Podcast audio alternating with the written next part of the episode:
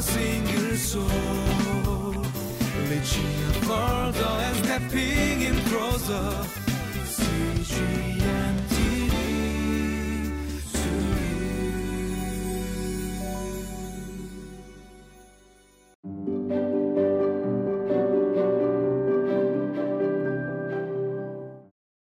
Hi, my name is Mike, and I believe our God performs signs and miracles. And I hope that you can testify to them and that you would really see His goodness uh, in your life. You know, in our world today, uh, we see that the laws and rules are constantly changing. If you watch the news, you hear about how they're trying to modify different rules to cater to different people or how times have changed. Therefore, uh, rules need to change to keep up with the times. Uh, but there is one set of rules and commands that have never changed, and those are the Ten Commandments. And whenever we look at them, when we read them in the Bible, we see how they are consistent and how they do not change even though the world and even though people may change. Uh, but God's Word remains the same. And some people may feel like the Ten Commandments are outdated, but you'll see that they carry with it principles that can be carried, principles that can be applied in our lives at any time and at any moment. And I hope and pray that when we look at them as we examine the Ten Commandments, uh, that it would open your eyes and it open your heart to see and realize that the value that it holds for us as believers, as sons and daughters of the Most High God.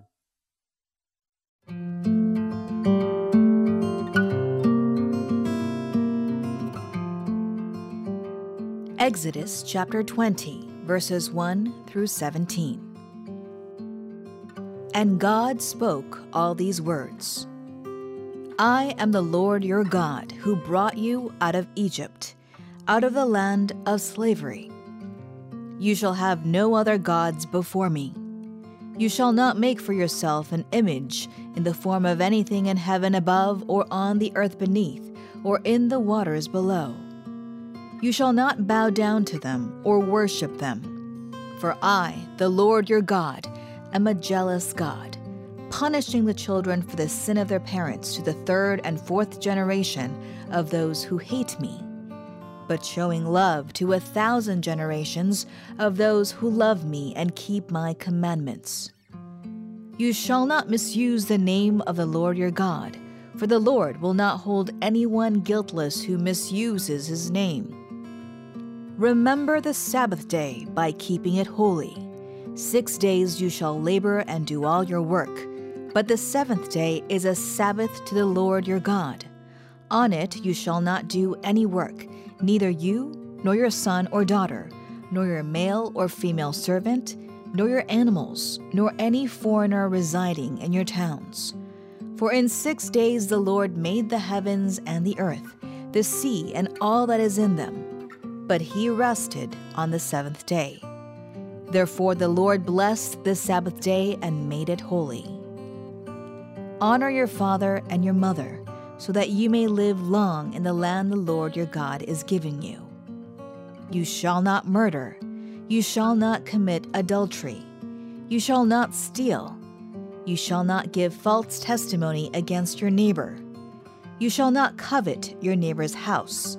You shall not covet your neighbor's wife, or his male or female servant, his ox or donkey, or anything that belongs to your neighbor. Uh, when we look closely at the Ten Commandments, the first thing that we have to ask ourselves is, what's the reason behind why God is giving them, the Israelites, the Ten Commandments? And one of the things that I believe that God wants to establish here is to reveal His holiness and His glory.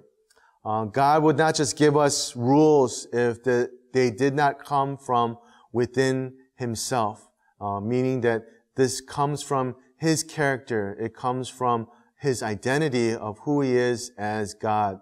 That he would not ever give us something that does not represent him.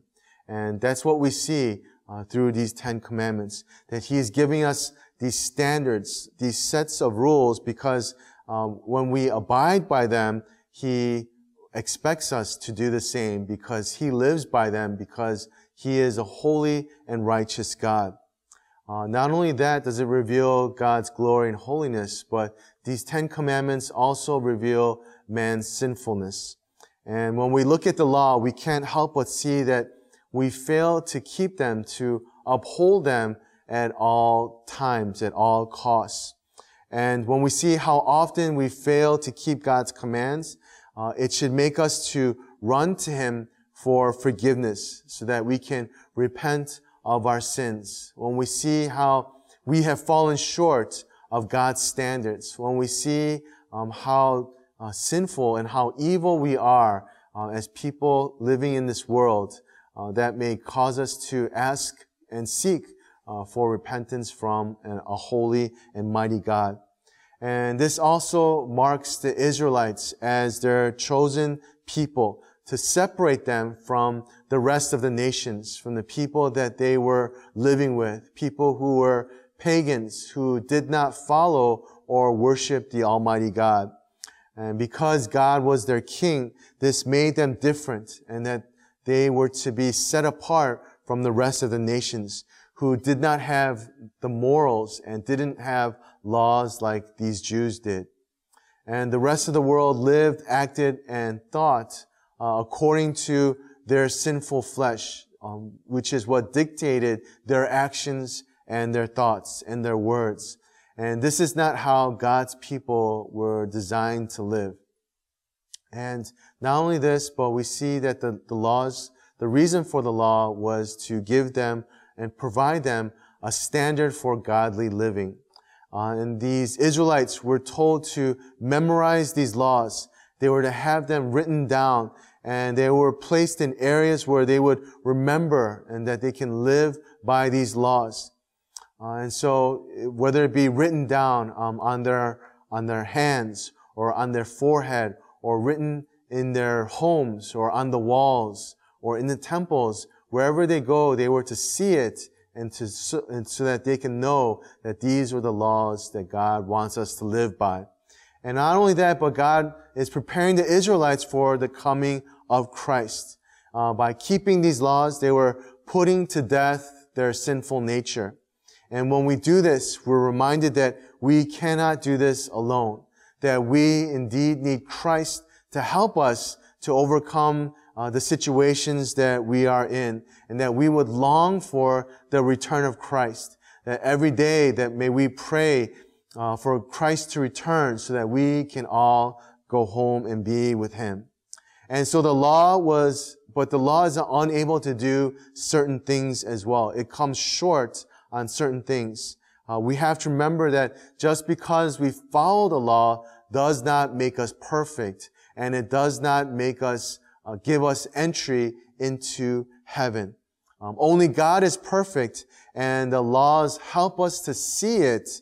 Uh, but because of our sinful nature, it's not possible to achieve perfection. And so, following these laws will not provide for us eternal life. And if you remember the rich young man, uh, rich ruler who approached Jesus in the gospel and asked him, what must he do to gain eternal life? Uh, Jesus tells him to, uh, that he, he tells Jesus that he followed them ever since he was a young boy. Uh, and so Jesus did not respond by saying, you know, good job. Now you can get to heaven. But instead, he pointed to him what he was lacking. And uh, all this, as we look at the Ten Commandments, we see that there is relevance uh, to the law. Uh, for some people, they may think that it's irrelevant for us today. But God established these laws to be applied at all points, at all, uh, in all times, whether it be past, present, or future.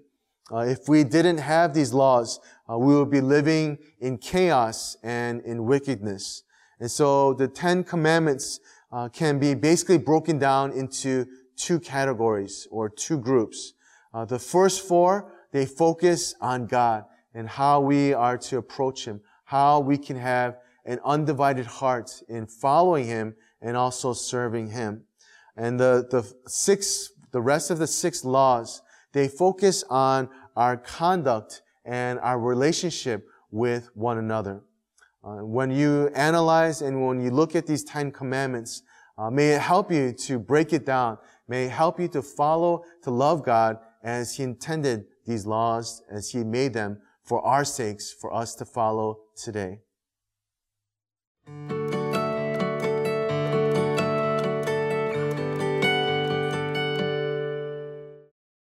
When we look at this passage, we have to be reminded that the Lord gave Moses the Ten Commandments. Uh, they were not the Ten Suggestions, but when you think about commandments, uh, they uh, should be enforced. Uh, that we are compelled to follow these laws, to follow these rules, and it's for our benefit. It's not for us to live constricted lives, uh, but God gives these uh, these laws and these commandments to us so that we can have freedom, uh, that we can enjoy uh, being in the presence of God, and that we would understand His heart and where He's coming from and why He's giving it to us. And that as we follow them, uh, may we do it joyfully. Uh, may we do it with sincerity and that we would understand uh, that these laws are what we ought to live by uh, in our lives. And so let's not try to achieve them by our own strength but rather that we will look to Jesus, who is the only one that can help us uh, when we fall, when we fail, and when we are in fear of, of falling away. And so may that be your guide for the rest of your life as well. Uh, let us pray. Uh, God, we thank you for giving us these guidelines, and I pray that we would, uh, as we follow them, that we would stay on the straight and narrow as you have intended and called us to be upon. And so we thank you that this leads us to your heart. We love you and we thank you. In Jesus' name we pray. Amen.